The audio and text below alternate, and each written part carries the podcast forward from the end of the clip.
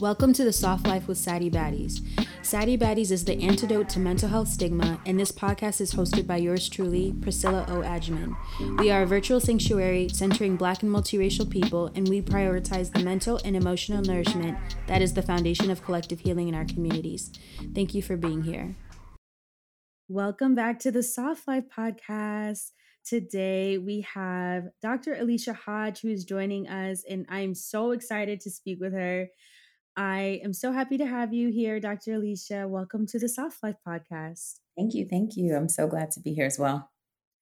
Thank you for joining us today. So, we always start off by asking each guest how they're feeling in this exact moment. Just describe your how you're feeling, your surroundings, your environment so we can kind of get grounded into the space together. Yeah, so I would say right now I'm actually feeling pretty calm, which isn't always the case. Yeah. um, I'm like home, settled. Friday, like kind of the ease into some nice things this weekend. So I'm in my office, which is obviously intentionally very calming, nice colors, um, pretty serene. So I'm actually feeling pretty positive and calm. I love that. I'm so happy to hear that. Yes, your office looks beautiful from what I can see. Thank And you. um, really happy to hear that you're easing into the weekend. So, would love to know your origin story in your own words. And that can mean anything to you. That can be, you know, where you grew up, the city you're from, um, you know, your siblings, your upbringing. But what is your origin story in your own words? Who is Dr. Alicia Hodge in a short and sweet? Yeah, you know, that's a really interesting question. Um, I would say when I think of the origin story, um, it's a pretty direct path, meaning some people sort of like stumble into what they're doing, but I've always, um, I would say I describe myself as curious. Um, so I've always just been curious about why things happen and who people are.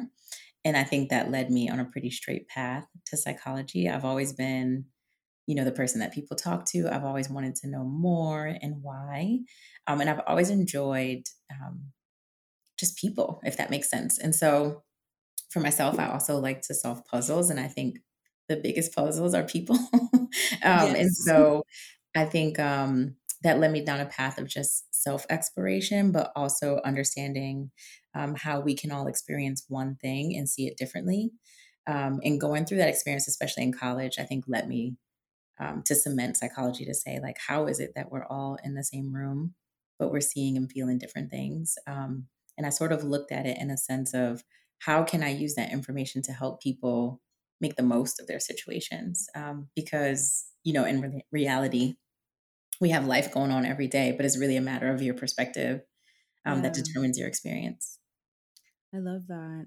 And so growing up, um, you know, depending on where your surroundings were like, you know, living in a city versus living in the suburbs, how do you think that shaped your interest in wanting to become a psychologist? and that's a that's a you know when you said where are you from? I was gonna make sure that i did say i'm from new england. I'm very proud of that. Um, I think now living in DC, there's probably like a perpetual argument of is DC the South, but my answer is yes. Um, it depends on who you ask. Cause I ask some people, they're like, yep, no, it's not. I'm like, uh, kind of, but yes. A, a Mhm. DC is masquerading as a northern city in the South, but uh, Mhm. I Very think much so. that yeah, I think that um, even that right is about like values and perspectives and the way people act and the way people show up. I remember when I first moved here, like strangers were speaking to me, and I was like what's going on? Like, why are y'all doing this? Yeah. and I perceived it at first as actually an unpleasant experience, and now it is pleasant to me. Um, but I say that to say, you know, um, I think if you think about traditional um, ways of being, like up north is more kind of like straight to the point, direct, and maybe even less interactive and less talkative. And I think um, in a way that might have shaped my desire to be more open and talk more in some ways. No, I definitely understand. I feel like um, you know, your your surroundings and your environment shape so much of who you become, especially as an adult, you know, because especially if you start off in your formative years or your early teens in a certain area or an environment, it really plays a big role into how we develop as adults. So always like to ask and get a, a get a feel of where your your roots are essentially. And um, can you share more about your journey, your journey specifically into psychology? Like, what was your educational background, and how was uh, how did your experience pursuing your psychology career? What was that like? And Yeah. you know, right now we're in a an era right now where there are more Black mental health professionals, but this is still very new. This, you know, Mhm. this industry and this field is is still pretty new. So would love kind of more of your insight on your personal career journey into being a Mhm. psychologist. Yeah. Well, definitely. I love to share about the journey um, because, like you said, there are very few um, Black mental health professionals. Um, and even though there are more, the number is so small. So, specifically for myself, being a Black uh, woman that's a psychologist, Black psychologists, about 6% of us. And that's on, um, I mean, essentially on record of all the American Psychological Association members, but it's a very, very, very small number. Um, and so, you know, people may not have someone in their family or that they know that can tell them about that journey, about what it's like to pursue that career. So I will emphasize it's a lot of education, um, and as it should be, right? If you want a Yeah. medical professional. But essentially, um, I went through high school with an idea that I was interested in psychology. And then when I got to college, that was the standard four year degrees. I did major in psychology. I also minored in um, criminology because I had a thought that maybe I wanted to be. Um, this is before it was popular at the time, but I thought I might want to be an FBI profiler.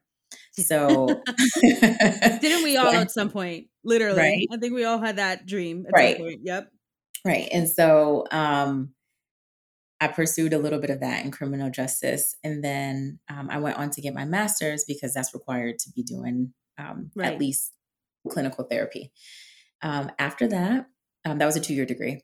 And then I started working doing therapy in community mental health. Um, and that was a typical nine to five. I was seeing a good number of clients a week. It was a little bit um, stressful. Um, and then I kind of had the sentiment, I'd always wanted the highest degree, which is a PhD or a PsyD, which is a doctorate of hmm psychology. That's what I have. Um, and so I went back to school again after the six for another five.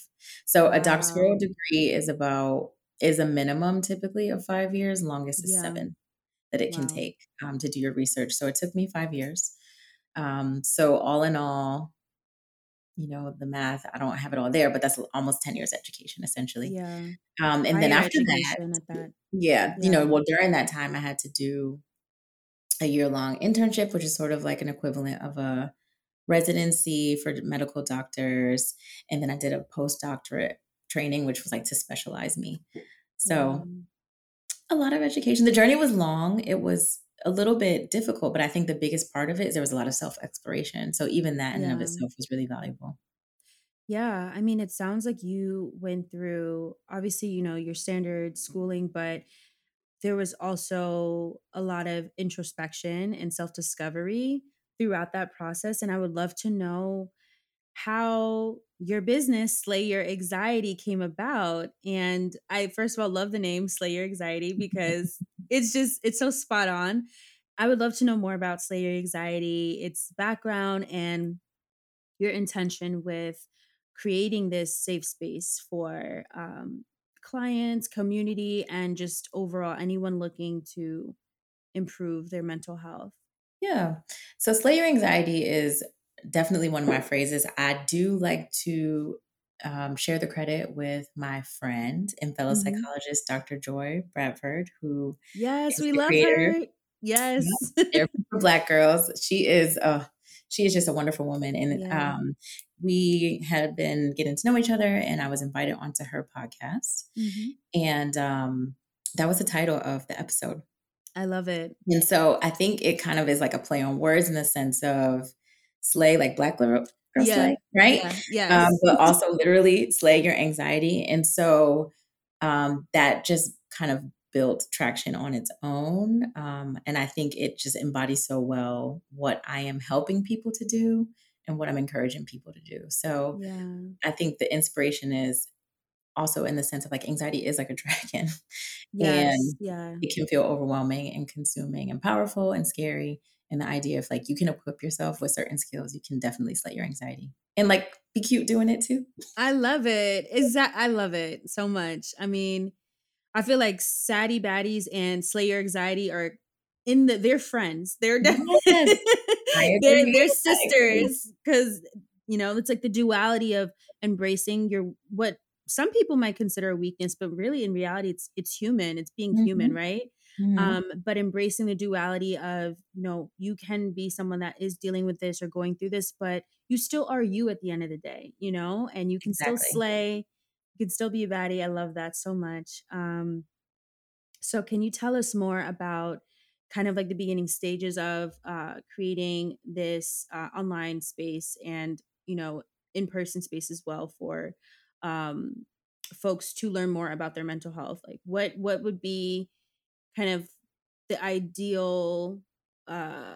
the ideal person who is looking for those resources mm-hmm. with slay your anxiety how does slay your anxiety provide that um those answers yeah so um when i first started i guess what you would call an online presence mm-hmm. it was mm-hmm. very new like and um you know in this day and age i think we see a lot of tiktok yes. therapists and we see yes. things like that. But this was like pre TikTok, which is hilarious to make it sound like an era. But it really isn't it? but essentially, you know, going through grad school, it was strongly discouraged of you to have any part of your persona revealed. It was yeah. strong. You were strongly encouraged not to be on social media, to keep all your pages locked down and private and things like that. But as I learned more, um, you know, and I'm doing therapy one to one in the therapy room, but I had a strong desire to impact more than one person. Yeah. And the reality is, is every person is not going to come across me in the therapy room. It's just A, it's impossible. And B, yeah. we know even within our community that access to mental health is not there. Um, the resources at times are not there. And so I thought to myself, how do I make a greater impact and give people some basic skills? And also, not everyone maybe needs therapy itself mm-hmm. or has a diagnosis, but there are tips that we can all use yeah. to help manage our anxiety. So I think for myself, when I first started my um, Instagram page, it was actually called Stressed But Well Dressed. I love it. because I used to really be into fashion. So it was like combining fashion yeah. and aesthetics with um, mental health tips.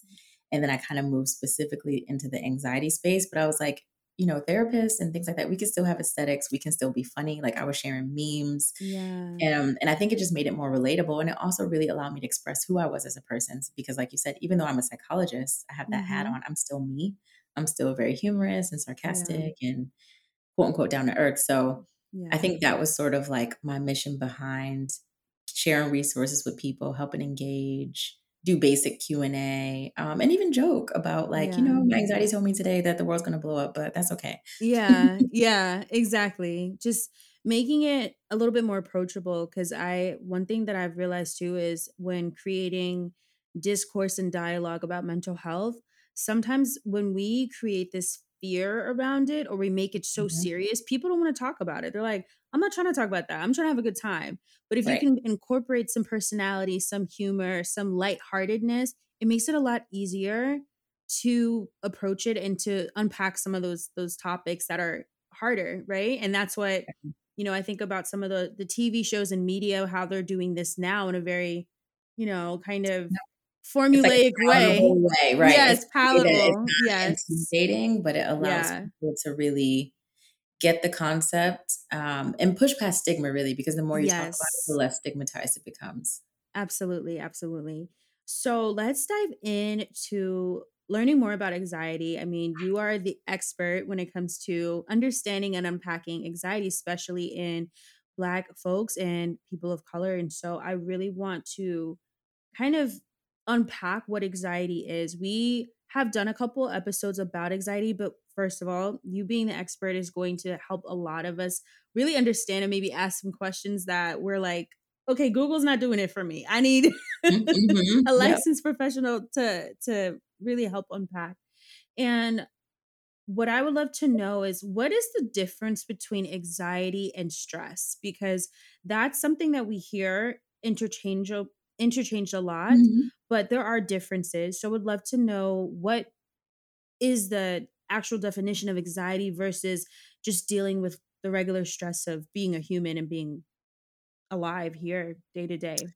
Yeah, you know, that's a good question. And um, I get asked it a lot, and I real I will be honest, I give a slightly different answer every time, which sort of Mm, speaks to the fact that they are so close to one another. They are used interchangeably.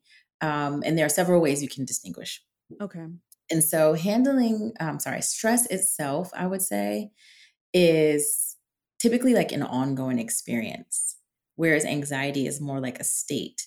So, anxiety is a biological, physiological response that happens to us um, typically when danger presents itself. Mhm. Now, danger can be a big umbrella depending on who you are. Danger, of course, is something like falling down the stairs, but it also might feel like a phone call depending on what's going on Mhm. in your life, right? And stress is sort of much more of a prolonged experience, meaning like a tran some sort of transition, a loss, an event. And so anxiety um, can persist, like that state can persist, but stress is more about um, what's going on. It can present with physical issues. We know that chronic stress is really, right, not good for you. Mhm. Um, but it's not the same thing as anxiety, if that makes sense. Yeah. Yeah. It sounds like stress is the it's it's something that's constant and anxiety is kind of our response to it is what it sounds like in a way and Yeah. how we interact with the stress. Yeah. So, you know, I think it's a good way to put it. Like there are stressors, Mhm. things, you know, so for example, if I move into a new city, um, I will have a reaction to that, an ongoing Yeah. experience of stress. At but typically stress ends whenever the event ends. Mm. Anxiety may not end, for example, after the meeting. Yeah. Yeah. Okay, thank you. That really helps to Mhm. explain the difference in how we can tell if we're just being, you know, re- responding to things that are normal and things that make us nervous or even excited sometimes. Mhm. Um, and kind of making that distinction between just responding normally versus, okay, maybe we actually are feeling really anxious and identifying that those Yeah. anxious responses. Yeah. Another area I would love for you to explore with us is the term cognitive distortions. So I'm Mhm. sure that this has been floating around. I've seen this floating around not only Mhm. on TikTok, but just through reading, you know, some uh, materials about wellness and mental health, of Yep. course. Um, and cognitive distortions is something that I think a lot of folks might may not know that there's actually a term for it. But when you actually break it down, a lot of us tend to do this, or people who may struggle with anxiety Mhm. may fall into this type, these ways of thinking, these these Mhm. mindsets. Can you break down what cognitive distortions are Yes. and how they impact us in our mental health, especially us anxious folks? Yeah, that's actually a very good question, um, that I'm glad that you asked. So cognitive Mhm. distortions is a fancy way of saying unhelpful thinking. Mm, And so all of us, like you said, in our lives have engaged in unhelpful thinking styles. yeah. Now, specifically cognitive distortions, if you Google it, PD, you know, I'm not a fan of Googling everything, but if you Google like cognitive distortions PDF, you actually will come more than likely to a graphic that has about 10 different Yeah. unhelpful thinking styles. Yeah. And they are, I often call them styles or like we all have a top three. So when I'm first working with someone, I will go over this sheet and for I'll give you an example of some of the things that they are. Yeah. One may say black and white thinking, which is essentially is like all or nothing, which means you tell yourself either I won or I lost when there may be so much more in between. Mhm. But I get someone to look at these 10 different styles and I say, tell me your top three, because you've more than likely done all of them at least Mhm. once. But if you can know and be aware of this is the way that I tend to think, then when you get in circumstances that are, for example, anxiety provoking, you can ask yourself, like, wait, wait, wait, is there a distortion at play here? Am I doing that all or nothing thing? Am I catastrophizing, which is another one, meaning you are thinking worst case scenario. Um, Mhm. oftentimes people call it mountain out of like a molehill or Mhm. um, there's also personalizing, which means, am I making this about me or believing that this person is, you know, specifically mad at me versus mad that they were late to work, mad that they have, you know, they have other things going on that I don't even know about. But if you know, like, these are my top three styles, you can slow down and say, hold on, before I continue with this thought process or before I continue to react, is this a cognitive distortion? Mhm. Yeah, and I mean, as it relates to, you know, folks who are, for example, neurodivergent, um, I actually learned about cognitive distortions through this um, page, this mutual page that we follow on Saddi Baddies, and it's um, actually led by two women, and they're both autistic and um, have ADHD, and they Mhm. share these cognitive distortions and how you know with being neurodivergent, it creates kind of like a filter with their you know Yep. that type of thinking. So, can you talk a little bit more about how these cognitive distortions, as it relates to folks who are neurodivergent um, or identify being neurodivergent, how that can also affect you know the way that we view and perceive things as a certain way. Yes. I think it's important to note that even amongst um, individuals who may be in a category of neurodivergent, they're still individuals, right? right? And this is why I think therapy, specifically therapy, can be really useful because you can sort of do this exploration of yourself. I think I'm all about self help books um, and those things, but it's Mhm. hard to curate information just for you. It wouldn't Yeah. be it would be very difficult to sell, right? So there's a lot of generalizations that go on, but I think the key there, what you mentioned is knowing that you have a filter and how that filter operates is going to benefit you as you try to process like situations or your thoughts. So if you know um, you know, I'm hyper vigilant to when people speak, or I'm hyper vigilant to sounds. If you're in a scenario where there's a lot of sounds going on, even that can help you to say, anything that happens from this point on will more than likely be impacted by my overstimulation. Mhm. And so that's a chance for you to either reduce the stimulation, like, hey, can y'all turn off that? Whatever. Or if that's outside of your control, then you try to move forward and um, do something that we call like compensation. Like, how can I compensate for the fact that Mm. maybe I am at a lower bandwidth or distracted or triggered, you know, whatever that might be. Yeah. Thank you so much. That really that's such a insightful perspective to Mm, have and you know really appreciate you touching on how this specifically impacts folks who are you know dealing with this on a regular basis and it could actually be more severe because of that you know mhm, additional layer so i also would love to explore what are some of those misconceptions about anxiety especially anxiety in black women because mhm, we know that uh, sometimes with uh, diagnosis or even treating those suffering with mental health issues, specifically with Black women, and because of racial trauma and mhm, mhm, microaggressions, right? We have this additional barrier to care. And sometimes with anxiety, for me, you know, for example, when I'm anxious, one of my first signs that I'm anxious is I'm irritable. I start nitpicking. I start like just everything irritates me. I'm not calm. I'm just, I'm not settled. I feel overwhelmed. I'm like, turn off the lights, open the Mhm. windows, close the door, everybody Yep. leave, get out of here. Like that's Yes. my like when I'm anxious, that that's how I present. And you know, versus somebody else who may not have that same like identi- identity as as me they might just isolate or withdraw you know so Mhm. what are what are some of the misconceptions or what have you noticed when dealing with uh, or treating uh i should say anxiety especially in black women Yeah. Um, I would so you sort of hit the nail on the head. That was probably one of the first ones I was gonna go to. yeah Um, because I, I often ask that question people like, are you irritable or are you anxious? Um, because mm, anxiety presents very often as irritability, yeah um, and also can manifest in a lot of controlling behaviors. mm, And so oftentimes, you know, I'm working with someone and they're like, "Well, you know me, I'm type A, I'm this, I'm this, I'm this." And I'm like, "Yeah, you you are." And I'm I'm more interested in where is that coming from? What is driving the car? There's nothing wrong with being type A. But also here's the thing, if your type A behaviors are driven by anxiety, it has now been accidentally reinforced for all these years.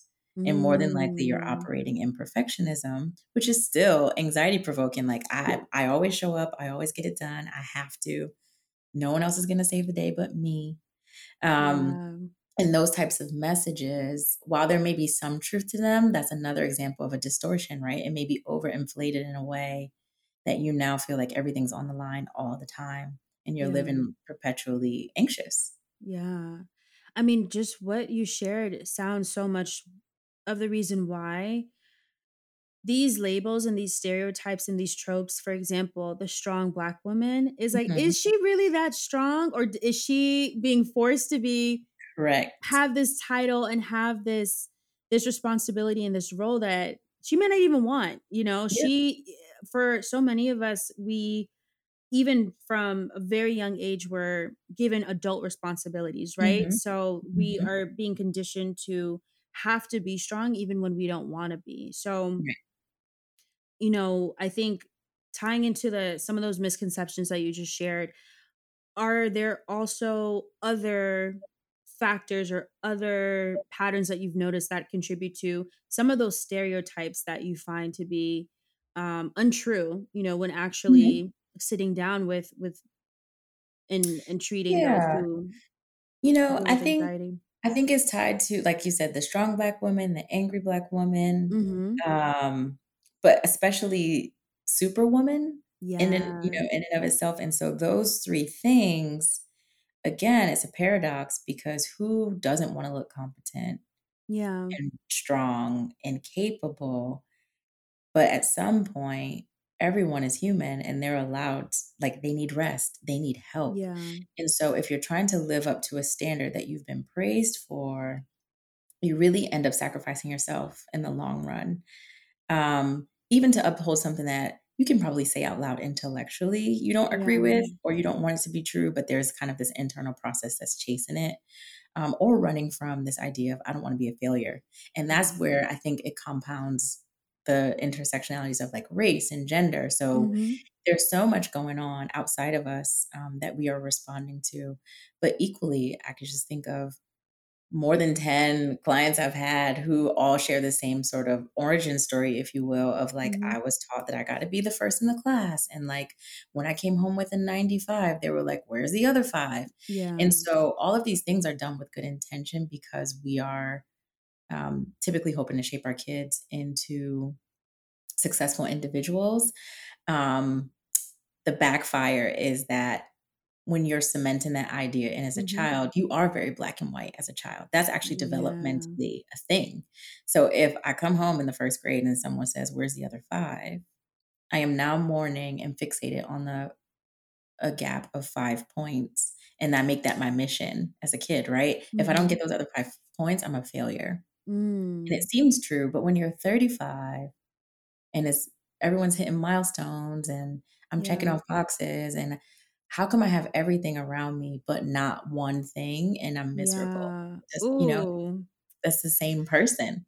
Yes. Ooh, that that really hits home. That hits Mhm. home because I think we're also speaking to a very, you know, broad but also very specific person who Uh-huh.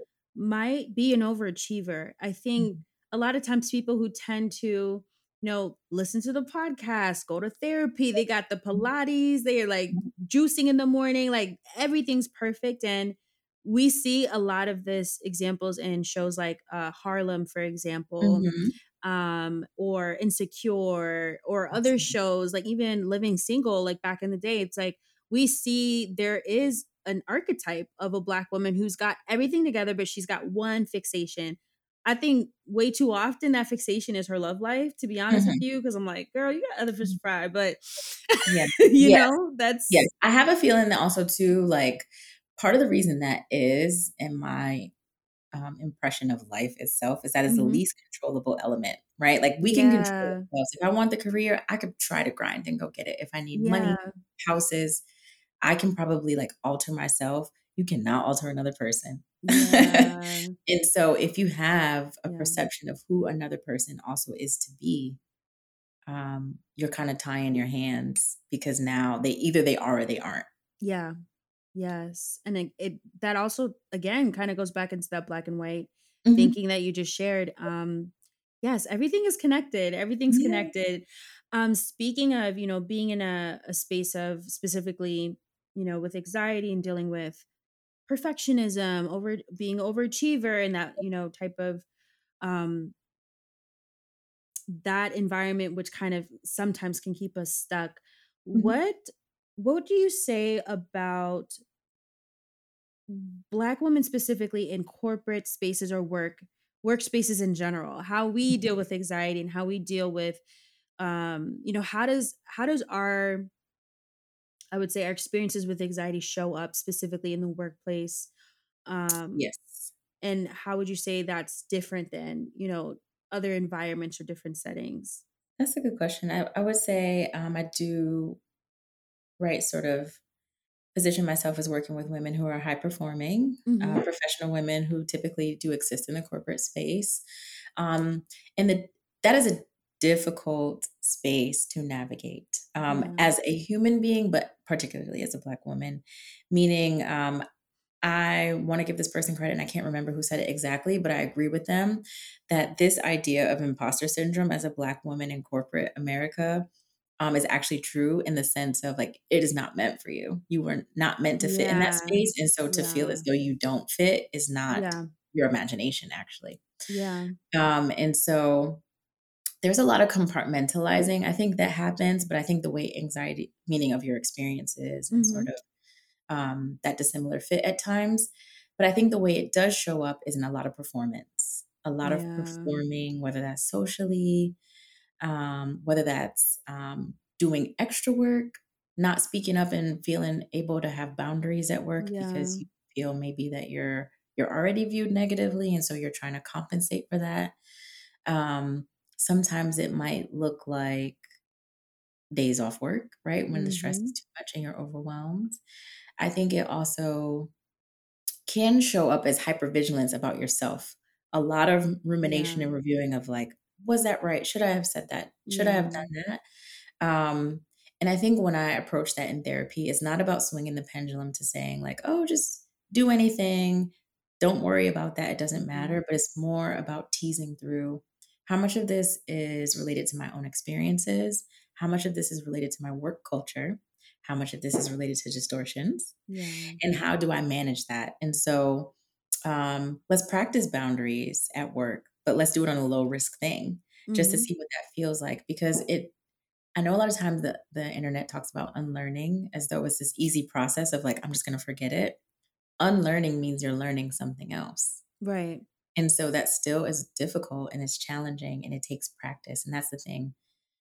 I encourage people to realize that change involves practicing.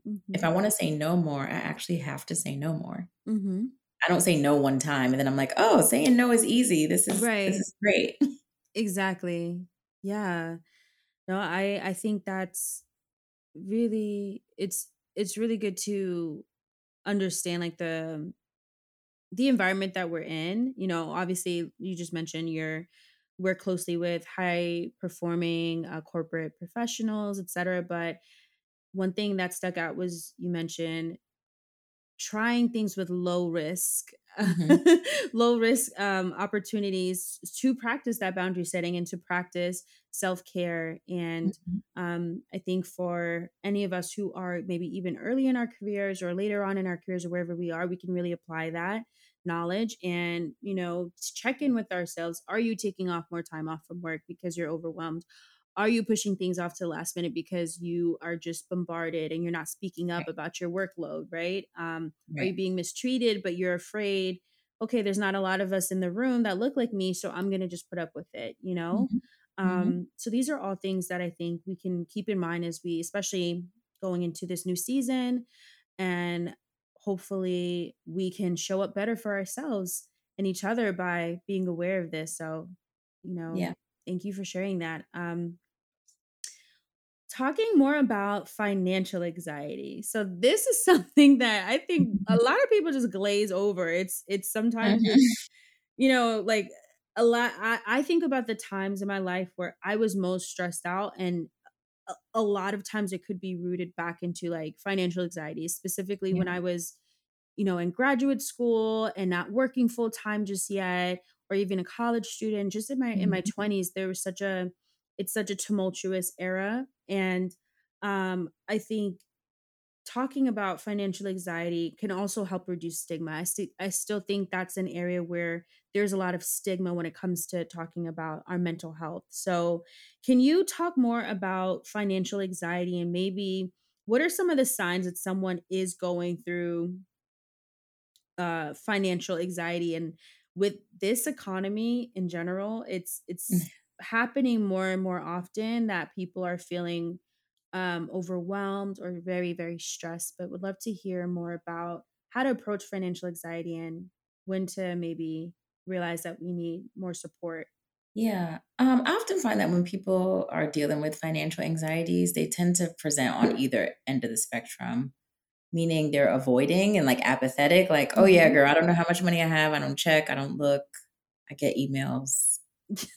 I don't open them, you know, yeah or, you know, I'm always pressing ignore on my phone. Or, or there's sort of uh, an anxiety um, that looks more like being very stringent about finances and sort of Mm, feeling like maybe despite evidence of financial security, feeling very insecure. mhm. Um, and so I think it is important to always look at these topics in light of reality, which is, like you said, our current economic environment is very precarious. I think, you know, Mhm. we have student loans coming back up. Um, there are a lot of things, you know, there's a lot. And yeah here's the other thing I want to factor in. In our current culture, there's a lot of showing off online yes a lot of Right? And so we all of those things, all that aesthetic is takes money. If it's Mhm, if it's gonna be like the top of the top. And mhm. so I see this interesting thing where people are practicing like this willful ignorance about like, yeah, I don't have any money, but I'm going on vacation.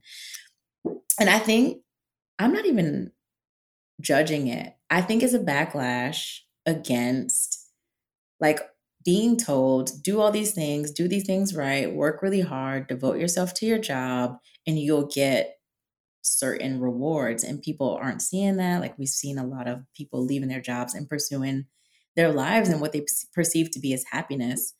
Now, I'm interested to see what, what financial impact that has. Um, but ultimately, I think uh, spending habits can just be a Mhm. reflection of your anxiety in general. Ooh, Like yes. Amazon is so easy to shop, like click. I recently decided like I'm gonna unlink my cards from Apple Pay because there was a meme about this was like I'm buying stuff on Apple Pay like it's not my money. Like you just press two buttons and it's yours. so, you know, that Yes. you know, I would say look at your finances and how you operate in your finances um, as part of your wellness, meaning like stay Mm, abreast, know what your goals are, approach it. I mean, of course, it can be fearful if you're in scarcity or you don't have enough. Who wouldn't want to avoid that? But honestly, um, I do think finances gets left off the list when we talk about wellness, but I actually think they contribute a lot to your wellness. Oh, yeah, Um, so you should be at least checking in on your finances to desensitize yourself from it. absolutely. Yeah, I mean, I can't agree more. Like I said, I that's financial anxiety and stress is so real, especially especially if you grew up with having just your needs met, not Mhm, any of your wants met. And mhm. I've noticed that um, you know, for folks who not necessarily grew up like without anything, but they their parents had just enough Yep. for you know, you're going to get maybe one pair of shoes for for school, you know, or Mhm. whatever, but we're not going to be able to take you on a shopping spree. Right. That later on in adulthood really can kind of be a result of that lack of of of Mhm, having your wants met. And now mhm. you're spending, you're going into debt, you know, Yeah. your cards are maxed out, you're not able to have a financial cushion because you're trying to make up for lost time from what Mhm. you had. And so I think realizing how much our upbringing does play a role in our Yes. behavior as adults, I would love to, for you to talk a little bit more about, you know, our home environments specifically and how how we respond to stress and how Mhm, we de- maybe even develop anxiety based on our home environments. Um, if you can share a mhm. little bit more And about when you say home environment, do you mean our current one or the one that we came from? The one that we came from. Okay. Okay. hmm Yeah. Um, so our past, so I I'll start off with context too. So um, you mentioned cognitive distortions, hmm and I specifically am a CBT therapist, which means cognitive behavioral therapy. hmm And what that means is that the style of therapy that I do is I'm very interactive and I focus a lot on someone's thoughts. Um, it's very here and now based, and I pe- I think people like it because it's solution focused and like Yeah. you know us assessing reality. But all therapy, in my opinion, does take into account your past. And so while I may not start off our session being like, "Tell me about when you were two," Yeah. I am constantly asking, "What does that remind you of? What does that refer to? How was that handled when you were younger?" Mhm. Because I'm trying to a get to know more about someone, help you explore yourself, but also make these links between our past experience and our environment is certainly impacting and affecting who we are now. Yeah. And so sometimes we see it in that way, meaning I came from, you know, a little bit of scarcity. So now excess, here I come. Yeah. Um, but essentially, we are not doomed by our beginnings, but it certainly determines some of the things that we believe and what we do. And we mentioned earlier, I think this all organically is coming together. We talked about distortions, and you said something. I think you said use the word filter. Yeah. The way I used Yeah. to describe it to people is like they're like sunglasses. Yeah. It's a Yeah. And so I'm I'm sure everyone has had this moment, whether you're a glasses wearer where you like take them off and you're like, oh Mhm. man, I cannot see. Mhm. Um, or you have on sunglasses and you're in upside and you're like, man, it is so dark. And you're like, oh shoot, I have my sunglasses on. Yes. Yeah. So so it's this idea of however you were brought up, those are your sunglasses. Mm. Um, your sunglasses might be a little foggy, you know. Might have some scratches You know, on them. right. They might have some Yeah. scratches. They may leave you with some blind spots. And I look at therapy as like, we're going to take off the sunglasses, we're going to look at them, and I'm going to give you like a glasses cleaner and a cloth. And Yes. we're going to shine it up as much as possible Wow. in a way that we can be aware, in a way that we can learn. That was the old way that used to work for me, but Mhm. how can I pivot now? Mhm. So you made this really good example with the finances. If I come from a family where six of us, dinner is just enough, Yeah. you gotta hurry and get your food and eat fast. I might be a fast eater. Yeah. If I live alone now, do I need to eat fast? Yes. Yeah. No, I don't, right? And so the Yeah. idea is how can I start to live in a way that reflects the now when the past is telling me a message? How do I rewrite and edit a new message to myself? Because now you're the adult, you're in charge. Yes. Absolutely. Wow. I mean, that is so that's tracks so much. Actually, the other day we just had an, an in-person event and we did a, a workshop and you know we asked about how like our self-care toolkits Mhm. and one person also mentioned how you know that's also a habit of of eating fast like at home and how that's also been incorporated into you know being an adult and still having that habit and that's something that Mm, you know i'm realizing wow like that's something i've done too is i don't i've for me it was more so in the era when i was a, a student and having to rush all the time because Yep, of time scarcity and now as an adult i'm like oh i can slow down. I, I have more than 10 minutes to eat. I don't need to rush. So Mhm. it's just it's so interesting the way that those habits sometimes are so ingrained in us subconsciously and um, when we take a moment like you said to wipe off the sunglasses and take a step back we can realize that you know some of those are just subconscious things that we haven't brought to the surface just yet Yeah, yeah. um, one more question about anxiety specifically is how do we know when it's time to ask for help um, Mhm. and really want to know what the signs are that you're, you know, if you're someone that is going through a really difficult time or you're not understanding how to manage your experience with anxiety, when is a good time to really ask for help? Because I think we have so much self-care content. We have so much self-help. There's self-help books coming out every, you know, all the time. But like, what is really the point when we need to speak up and ask for help? That that question is a great question because I think it varies for every person. hmm I like to say at the bare minimum, if you can say to yourself, even without firm description, I don't feel like myself. That Mm. is a sign to ask for help. And I don't mean you have to call a therapist that day, but it wouldn't hurt to talk to a friend. It wouldn't Yeah. hurt it wouldn't hurt to start to explore what you think is going on. Because I think so often I see women are like, "Yeah, I haven't felt my like myself for months now or years now." And I'm like, "But wait, if you haven't felt like yourself, what has been like what have you been telling yourself? Like, oh, it's Yeah. fine." Um, and so I think the moment you don't feel like yourself, consider taking care of yourself. Yeah. Whatever that looks like in that moment.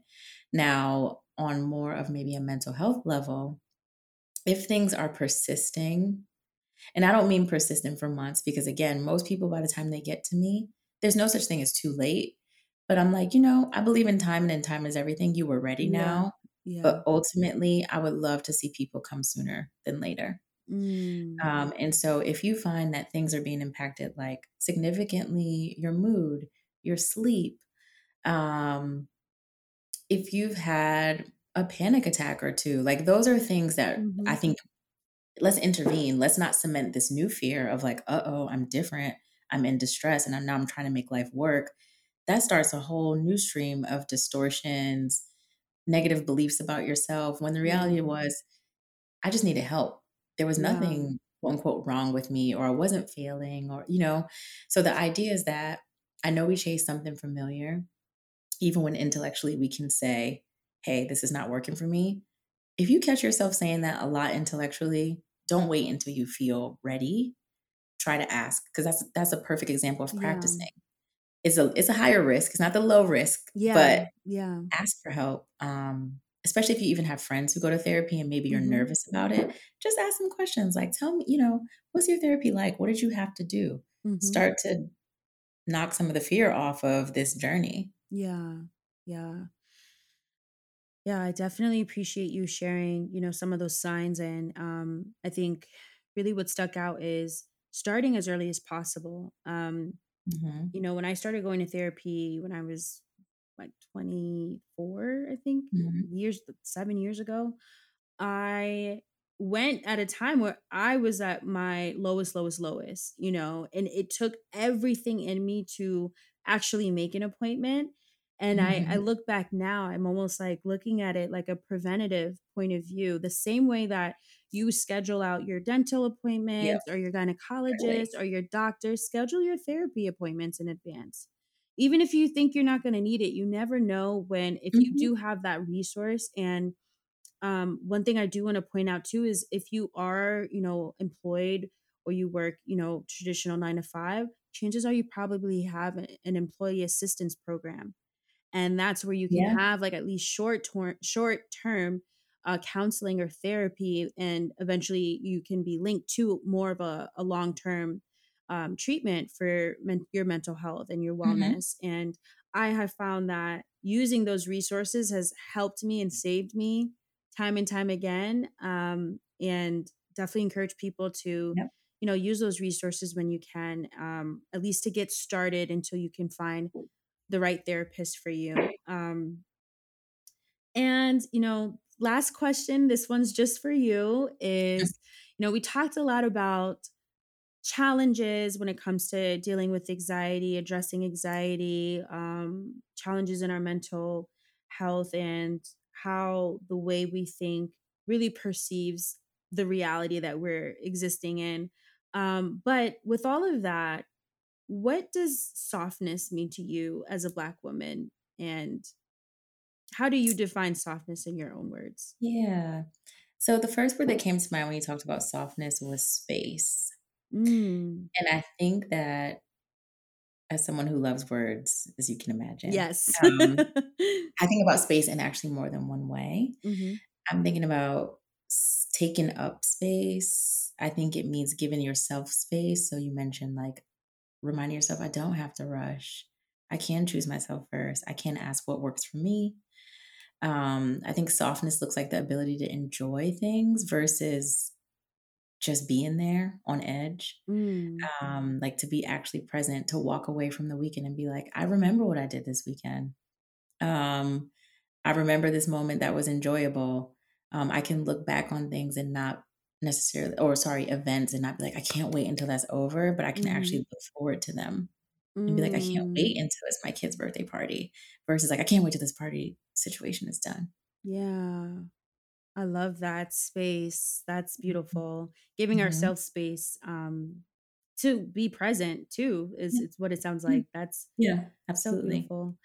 Well, thank you so much, Dr. Alicia. Before you go, we do have a quick rapid fire Oh, questions for okay. you just to end on a high note. And um, these are just five really fun, no brainer questions. So, ready? Mm-hmm. Okay. I'm so, nervous.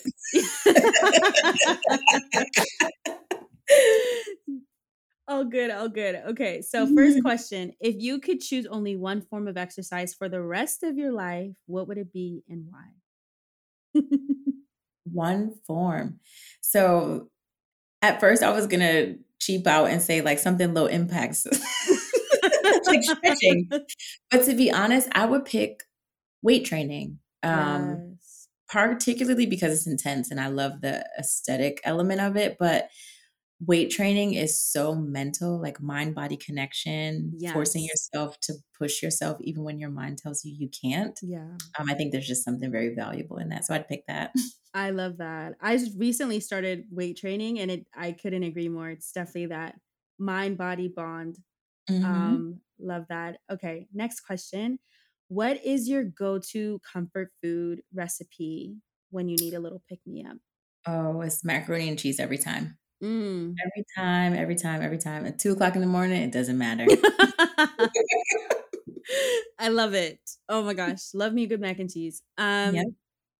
okay, next question is what is your go-to self-care activity when you're having a bad day?